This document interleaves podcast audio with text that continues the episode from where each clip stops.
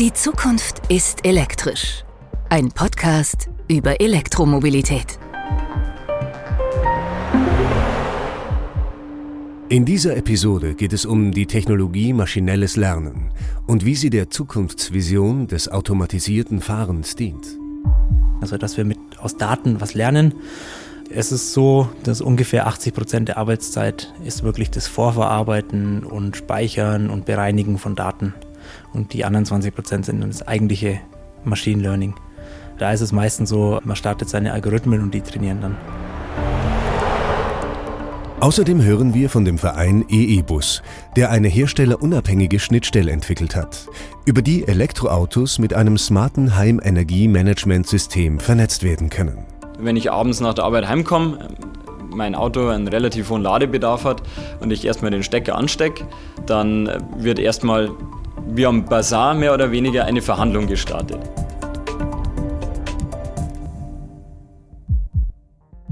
Maschinelles Lernen.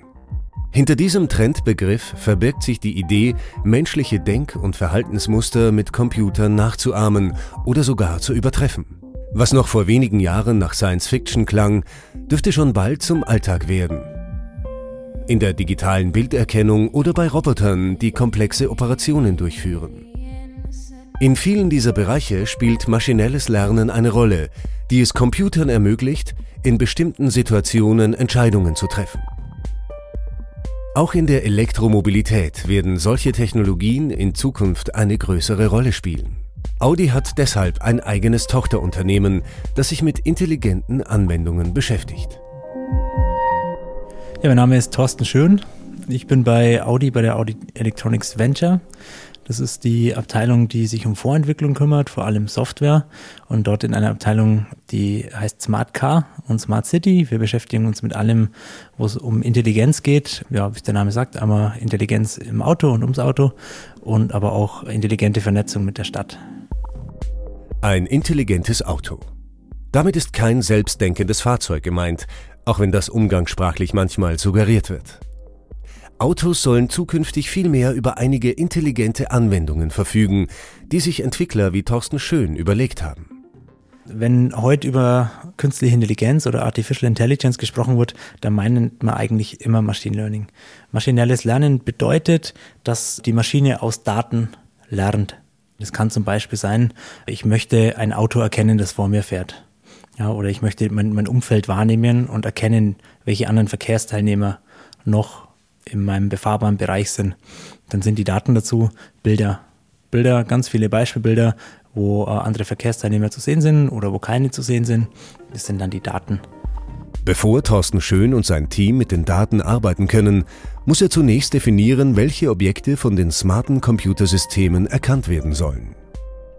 Das heißt, wenn ich zum Beispiel ein Auto von einer Katze unterscheiden will, dann schreibe ich nicht mehr als Programmierer genau die Regeln auf, wie in einem Bild ein Auto zu erkennen ist, sondern ich gebe dem Computer ganz, ganz viele Beispiele von Autos und ganz viele Beispiele von Katzenbildern. Und dann erkennt die Maschine, sucht so lange nach geeigneten Regeln und Mustern in diesen beiden Datensätzen, um eben irgendwelche Features zu erkennen, die zwei gut voneinander unterscheiden. Die Datensätze, mit denen Torsten Schön arbeitet, sind in der Regel sehr groß. Mit einer Kamera hat sein Team von jedem einzelnen Objekt, das später erkannt werden soll, sehr viele Bilder aufgezeichnet. Wir zeichnen normalerweise Bilder mit 30 Hertz auf, das heißt 30 Bilder pro Sekunde. Das hängt aber auch vom Anwendungsfall ab. Also wenn wir schnell Entscheidungen treffen müssen, dann brauchen wir eine Kamera, die schnell pro Sekunde mehr Bilder aufnimmt. Und da hängt es auch von den unterschiedlichen Ausbaustufen von der Auflösung ab. Man kann aber sagen, dass es mehrere Gigabyte pro Minute sind, die da an Daten entstehen, wenn wir die alle speichern. Mehrere Gigabyte pro Minute. Dieser Datenberg muss verarbeitet werden. Angst dabei, den Überblick zu verlieren, hat Torsten Schön aber nicht. Angst natürlich nicht, aber es ist schon eine Herausforderung, mit so großen Datenmengen umzugehen. Also das sind Terabyte an Daten, die da entstehen und die muss man erstmal handhaben. Das ist nicht so, wie dass man einen USB-Stick wo reinsteckt und dann kopiert man die mal schnell von A nach B, sondern es dauert dann eine Woche oder zwei, wenn man das macht. Sind wir Digital Natives eigentlich gar nicht mehr gewohnt, aber man muss sich vorher Gedanken machen, was man eigentlich tun will, weil sonst ist sehr viel Zeit verloren gegangen und da muss man es wiederholen. Ja, oder wenn ich sage, okay, ich habe die Daten jetzt hier gespeichert und ich möchte hier rüber kopieren, dann geht das eben nicht in 2 oder 3 Sekunden, sondern es dauert einfach eine Zeit lang. Ungefähr 80% der Arbeitszeit ist wirklich das Vorverarbeiten und Speichern und Bereinigen von Daten. Und die anderen 20% sind dann das eigentliche Machine Learning. Ja. Und da ist es meistens so, man startet seine Algorithmen und die trainieren dann. Also es gibt zwei Stadien von einem Machine Learner. Wenn jetzt zufällig jemand zu mir an den Schreibtisch kommt, dann entweder ich sitze da und bereite meine Daten vor oder ich warte, dass mein Lernalgorithmus fertig wird. Ein Lernalgorithmus. Das ist das Herzstück einer smarten Datenerkennung. Dahinter verbirgt sich ein komplexer Rechenvorgang, der von Torsten Schön die Aufgabe bekommt, nach wiederkehrenden Mustern zu suchen. Das kann man sich so vorstellen, ich möchte den Kuchen backen. Okay? Dann kann ich als Mensch auf konventionelle Weise Regeln aufstellen, wie ein Kuchen zu backen ist. Also ich kann sagen, nimm 2 Eier, nimm 500 Gramm Mehl, pack die in eine Schüssel, mach noch Milch dazu oder Wasser und rühre das, dann kommt es bei 180 Grad in den Ofen und am Ende ist der Kuchen fertig. Was wir jetzt bei dem maschinellen Lernen machen, ist, wir geben diese Regeln nicht selber vor, sondern wir geben der Maschine eine Möglichkeit, selber diese Regeln zu suchen. Das heißt, wir würden jetzt ganz, ganz viele Beispiele von Rezepten nehmen und die dem Computer zeigen und sagen, okay, aus den Zutaten wird dieser Kuchen, aus den Zutaten wird dieser Kuchen. Und dann wird er anfangen, erstmal irgendwelche Regeln aufzustellen, die totaler Quatsch sind. Also kommt am Ende nichts raus, aber durch diese Bewertung, ja, die auch wir vorgeben, wie das zu bewerten ist, das macht nicht die Maschine selbst, sondern wir sagen, okay, ein Kuchen ist es, wenn er stabil ist und wenn man den essen kann und danach noch am Leben ist. Ja, diese Bewertungskriterien geben wir vor und so findet er irgendwann eine Regel, ja, oder ein Rezept per Zufall, was in die richtige Richtung geht. Ja, und dann geht er in die Richtung weiter und optimiert das Rezept. Und diese Optimierung, die passiert und passiert und passiert, bis wir irgendwann den Algorithmus so gut trainiert haben, dass wenn wir diese Regeln befolgen, die er aufgestellt hat, dass am Ende ein ordentlicher Kuchen rauskommt. Und so ist es beim Auto auch. Jetzt ein Beispiel aus dem Innenraum, wenn ich erkennen möchte, wie müde der Fahrer ist, ja, dann brauche ich eben ganz, ganz viel Beispielbilder, wo Leute vom Steuer sitzen und auf dem Lenkrad sitzen, in unterschiedlichen Müdigkeitsleveln. Und da sitzt dann ein Mensch da und taggt jedes einzelne Bild mit einem Level an Müdigkeit. Und am Ende werden diese Bilder zusammen mit der menschlichen Annotation eben dem Computer als Beispiel gegeben. Und die Maschine versucht dann selber diese Muster zu erkennen, ja, was jetzt dieses Bild von dem anderen unterscheidet, wo der Fahrer müde ist im Vergleich zu, wo er wach ist. Und diese Muster, diese Regeln, die wendet es dann am Ende an. Das eigenständige Erkennen von Regeln und Mustern ist für die Mobilität der Zukunft entscheidend. Das große Ziel heißt automatisiert fahren. Wir sind aktuell im Level 2, das heißt Fahrassistenzsysteme, und der Sprung von 2 auf 3 ist hier der bedeutendste, weil dadurch die Verantwortung vom Fahrer auf das Fahrzeug übergeht. Das Thema Sicherheit und Verantwortung steht bei Audi an erster Stelle. Auch die angebotenen Fahrerassistenzsysteme sind jahrelangen strengen Tests unterzogen worden.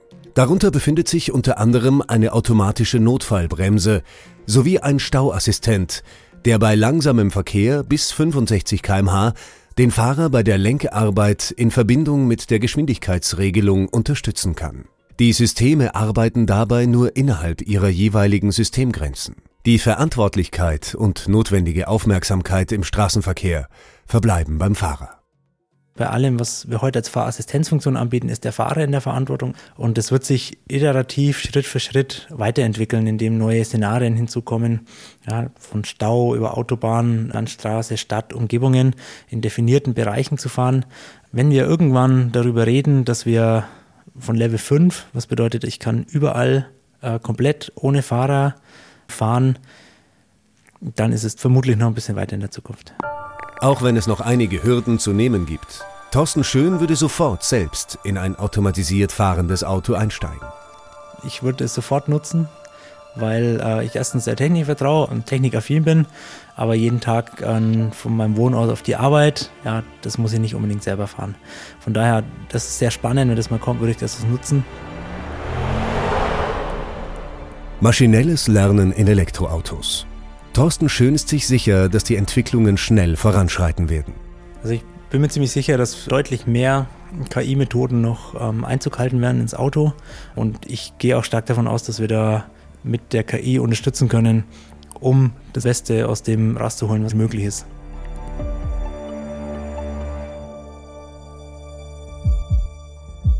Auch heute wird möglichst clevere Software eingesetzt. Zum Beispiel, wenn es um das Laden von Elektroautos geht. In Episode 4 haben wir die Wallbox kennengelernt. Eine Ladestation, mit der man sein Elektroauto bequem zu Hause laden kann. Damit das Fahrzeug beim Laden nicht zu viel Energie auf einmal aus dem heimischen Stromkreislauf zieht, muss es Teil des sogenannten Smart Grid werden. Ein intelligentes Heimenergiemanagementsystem, das den Strombedarf gleichmäßig im Haushalt verteilt. Wenn man Fahrzeuge elektrifizieren will, ja, wie bei unserem ersten reinen Elektrofahrzeug, dem Audi e-tron, ist es nötig, dass man ein intelligentes Laden zum Beispiel verwirklichen kann, dass sich das Fahrzeug auch mit der Außenwelt und dem Haus und zum Beispiel auch in diesem Fall explizit dem Haus Energiemanagementsystem unterhalten kann, dass eben das Laden intelligent gesteuert wird. Und deshalb braucht man eben, um diese Schnittstelle wieder klar zu belegen, ein Protokoll, das man nach außen spricht. Das ist Gerhard Paris, Funktionsentwickler bei Audi in der Abteilung Smart Charging. Er kann erklären, was ein Protokoll überhaupt ist und wozu man es benötigt. Also eine Schnittstelle ist immer ein Punkt oder ein Übergang zwischen zwei unterschiedlichen Bereichen, wie zum Beispiel jetzt dem Fahrzeug an sich und der Außenwelt. Und damit sich die zwei unterschiedlichen Bereiche verstehen, wird immer eine Kommunikation und ein Kommunikationsprotokoll dazu benötigt, dass jeder einfach weiß, wie muss er den anderen verstehen. Das ist ähnlich wie wir kommunizieren mit den Sprachen. Ich muss wissen, ob mein Gegenüber jetzt Deutsch oder Englisch spricht, dass ich die richtige Sprache verwenden kann. Und wenn ich weiß, was es für eine Sprache ist, dann wende ich die richtige Grammatik und die richtigen Vokabeln an und dann funktioniert die Kommunikation. Und das Gleiche ist eben hier auch in sogenannten Busprotokollen oder Spezifikationen dann festgelegt, damit sich eben die beiden Geräte oder die beiden Welten quasi miteinander verstehen können. Zu den Geräten, die man zu Hause über das Smart Grid steuern kann, gehören unter anderem Spül- und Waschmaschinen, Heizung, Licht und Rollläden. Problematisch wird es, wenn all diese Geräte nicht kompatibel sind. Die meisten Hersteller definieren ihre eigenen Schnittstellen, die sich häufig untereinander nicht einfach vernetzen lassen. Um hier einen einheitlichen Standard für die Vernetzung zu definieren, hat sich vor ein paar Jahren die Initiative EEBUS gegründet. Der EEBUS selber ist quasi ein Verein, der ist entstanden aus einem Förderprojekt vom Bundesministerium für Wirtschaft und Technologie und dem Bundesministerium für Umwelt. Das war das Förderprogramm EE-Energy. Deswegen, wie man hört, da sind auch schon viele E's drin, ist dann der Verein EEBUS entstanden, der ja damit beauftragt worden ist, quasi ein Protokoll, einen Kommunikationsstandard zu erstellen, um in Zukunft die ganzen Gewerke im Haus, sämtliche Großverbraucher inklusive Fahrzeuge miteinander intelligent zu vernetzen und Energie richtig zu verteilen. Über 70 internationale Unternehmen aus den verschiedensten Branchen haben sich mittlerweile der EEBUS-Initiative angeschlossen. Sie alle verwenden in ihren Geräten mittlerweile das standardisierte EEBUS-Protokoll. Da wären wir wieder bei dem Thema Schnittstelle. Es muss natürlich die Sprache wieder definiert werden, die die Geräte miteinander sprechen sollen. Und das Gute ist an den EEBUS-Protokollen zum Beispiel, ist eine Sprache festgelegt, die jeder versteht. Da wird kein Übersetzer mehr verwendet oder benötigt. Die Geräte, die kennen sich, die wissen, was sie reden müssen und es funktioniert ohne Protokollübersetzer. Eine smarte und einfache Vernetzung von Haushaltsgeräten über das WLAN. Das ist auch im Hinblick auf die Energiewende wichtig. Wind- und Solarenergie sind schließlich nicht immer verfügbar. Da der EEBUS-Standard ein Protokoll beschreibt, um den Energiefluss sinnvoll zu steuern und eben um Energie zu sparen, macht es natürlich Sinn, Verbraucher miteinander zu vernetzen, die viel Energie benötigen, die aber auch eine gewisse Flexibilität mit sich bringen, dass man auch die Energieaufnahme verschieben kann von den Verbrauchern. Und da eignet sich zum Beispiel ein Elektrofahrzeug, das extrem hohe Energieaufnahme benötigt, aber auch ja, die Ladeleistung und auch den Ladezeitpunkt man recht flexibel verschieben kann, besonders gut. Es gibt aber auch andere Verbraucher wie die Wärmepumpe im Haus oder eben die Waschmaschine, Geschirrspüler, deren Startzeitpunkt man auch dynamisch verschieben kann oder auch die Leistungsaufnahme regeln kann, ohne dass der Benutzer es gleich mitbekommt. Auch Audi ist Mitglied in der Initiative EEBUS. Das Ingolstädter Unternehmen legt viel Wert darauf, seine Produkte auch mit anderen Herstellern vernetzen zu können. Jetzt könnte man natürlich sagen, Audi spricht sein eigenes Protokoll und alle anderen Autohersteller sprechen wieder ihr eigenes Protokoll. Ja, dann kann man aber auch wieder nur mit bestimmten Gegensystemen sprechen und sobald der Kunde sich ein anderes Fahrzeug kauft, funktioniert schon wieder nicht. Und wir müssten auch, um mit anderen Herstellern sprechen zu können, verschiedenste proprietäre Protokolle implementieren im Fahrzeug, was einfach bei unserer großen Stückzahl und dem extrem schnelllebigen IoT-Bereich viel zu aufwendig und kostspielig ist. Deswegen muss man sich auf ein Protokoll festlegen und da es in dem Bereich Heimenergie, Automatisierung und Management noch kein wirkliches Protokoll gab, hat man den Markt analysiert, was wird denn in Zukunft kommen und somit ist man auf das EEBUS-Protokoll gestoßen. Da war in Richtung Fahrzeugkommunikation noch nicht so viel gegeben, deswegen ist man da sehr tief eingestiegen und hat das Protokoll ganz stark mitgeprägt und letztendlich hat man es jetzt geschafft, dass man hier eine Vorreiterrolle übernimmt und der erste Automobilhersteller ist, dessen Fahrzeug in Kombination mit dem Ladesystem wirklich EEBUS mit verschiedenen Systemen spricht, herstellerunabhängig.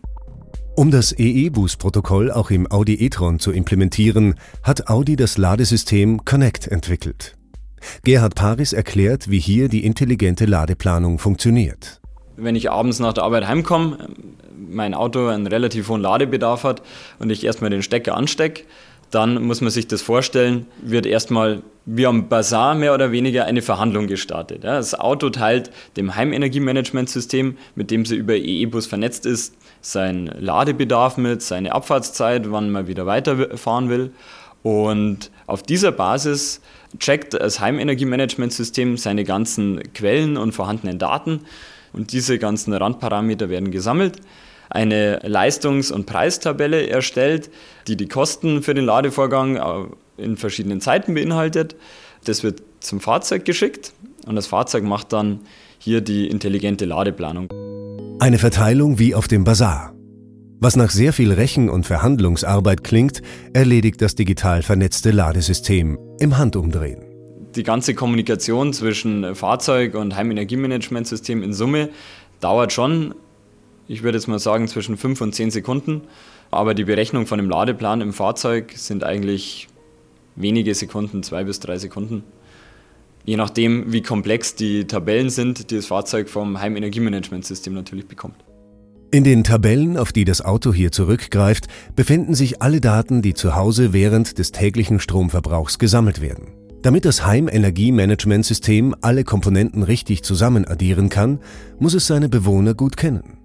Genau, das Heimenergiemanagementsystem monitort eigentlich tagtäglich den typischen Verbrauch vom Kunden, lernt somit auch immer neu dazu und merkt sich gewisse Verhaltensmuster vom Kunden. Zum Beispiel, dass er immer abends um 6 Uhr heimkommt, dann erst mal für eine halbe Stunde der Ofen läuft, weil er sich was kocht. Und um Punkt 21 Uhr am Abend die Sauna einschaltet.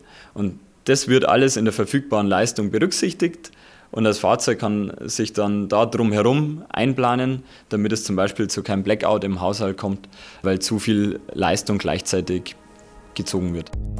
Eine intelligente Stromverteilung durch das Smart Grid. Für Elektroautos heißt das erstmal warten. Das Fahrzeug lädt dann zu dieser Zeit, wenn es sich am besten eignet. Wenn der Strom günstig ist, wenn viel verfügbar ist und auch nur mit der Leistung wird geladen, dass keine Überlast riskiert wird. Das Gute ist, man hat eine sehr große Flexibilität im Fahrzeug meistens, da man oft erst am nächsten Tag in der Früh wegfahren will, aber man doch mit einer sehr hohen Leistung bis zu 22 Kilowatt laden kann, hat man da ein sehr großes Zeitfenster, in dem man die Ladeleistung variieren kann und da sich eine Flexibilität zunutze machen kann. Zu viel Strom auf einmal, der auch dann gezogen wird, wenn die Nachbarn ebenfalls am Abend ihre Elektroautos laden wollen. Ein Problem, das Gerhard Paris bekannt ist. Also da spricht man sehr gern von der sogenannten Zahnarztallee, wo dann jeder Hausbesitzer auch ein, wenn nicht sogar 2 Elektroautos hat und ungefähr zur gleichen Zeit abends heimkommt, jeder Vollgas laden will und dann bricht das Stromnetz in dem Bereich zusammen. Hat man jetzt das intelligente Ladesystem von Audi, das mit EEBUS mit dem Heimenergiemanagementsystem kommuniziert, könnte das vermieden werden. Wenn ein Heimenergiemanagementsystem nämlich noch die Brücke zum Netzbetreiber und zum Energieversorger schlägt und mit dem auch noch kommunizieren kann, ist es so, als würden quasi alle Haushalte miteinander kommunizieren und untereinander ausmachen, wer wann wie viel Energie benötigt. Und dann könnte man das Laden von den Autos nacheinander zum Beispiel verschieben, sodass jeder am nächsten Tag seinen gewünschten Ladezustand erreicht, aber zu unterschiedlichen Zeiten lädt und somit das Energienetz einfach nicht so stark belastet. Um den steigenden Strombedarf von Elektroautos zu bedienen, braucht man also nicht nur intelligente Energiemanagementsysteme für zu Hause, sondern für das gesamte Stromnetz. Für Gerhard Paris ist klar, dass auf diesem Gebiet noch viele weitere Ideen umgesetzt werden können. Also da sind die verschiedensten Szenarien denkbar, je nachdem, wie weit die Vernetzung zwischen dem Fahrzeug und der Außenwelt noch weiter gedeiht. Aktuell sind wir mit dem Audi e-tron mit einem Heimenergiemanagementsystem verbunden. Ja, das ist der erste Schritt, aber es kann noch viel weiter ausgebaut werden, dass zum Beispiel über die Kommunikation mit dem Heimenergiemanagementsystem eben auch mit dem Energieversorger oder mit dem Netzbetreiber gesprochen wird. Keine Frage, die Vernetzung wird in den kommenden Jahren weiter zunehmen. Nicht nur im Stromnetz, sondern auch auf der Straße. Wie aber sieht diese Zukunft aus? Wie sehr wird die Digitalisierung die Elektromobilität verändern? Das klären wir in der letzten Episode dieser Staffel. Wir haben ja 3 große Trends, die laufen. Wir haben das Thema Nachhaltigkeit, das Thema Digitalisierung, das nehme ich jetzt schon mal auf die warme Herdplatte, das läuft, das wird Commodity sein. Und dahinter kommt ein neues Thema. Und das ist die Verbindung von Biotechnologie und Informationstechnik. So, und wenn Sie das jetzt einfach mal nach vorne entwickeln, ja, dann wissen Sie, wie Mobilität in Zukunft stattfinden wird. Das wird ein großer Sprung werden und ich freue mich darauf. Außerdem lernen wir ein elektrisch angetriebenes Surfbrett sowie eine smarte Ladesäule kennen und überlegen mit einem Zukunftsforscher, welche Ideen die Zukunft noch für uns bereithält. Wir werden ganz neue Formen von Mobilität sehen. Also wir sind fest davon überzeugt, dass wir auch fliegende Fahrzeuge haben werden. Also Drohnen, die natürlich nicht immer und überall eingesetzt werden, aber die durchaus auch in der Lage sind, Strecken zu fliegen, wo heute das Auto noch die erste Wahl ist. Die Zukunft ist elektrisch. Jeden letzten Donnerstag im Monat bei Apple Podcasts, Spotify, Deezer und überall, wo es Podcasts gibt. Weitere Informationen zur Elektromobilität bei Audi finden Sie unter audi.de/e-tron oder in den e-tron News auf audi.de/e-tron-news. Angaben zum DAT-Hinweis finden Sie auf audi.de/dat-hinweis.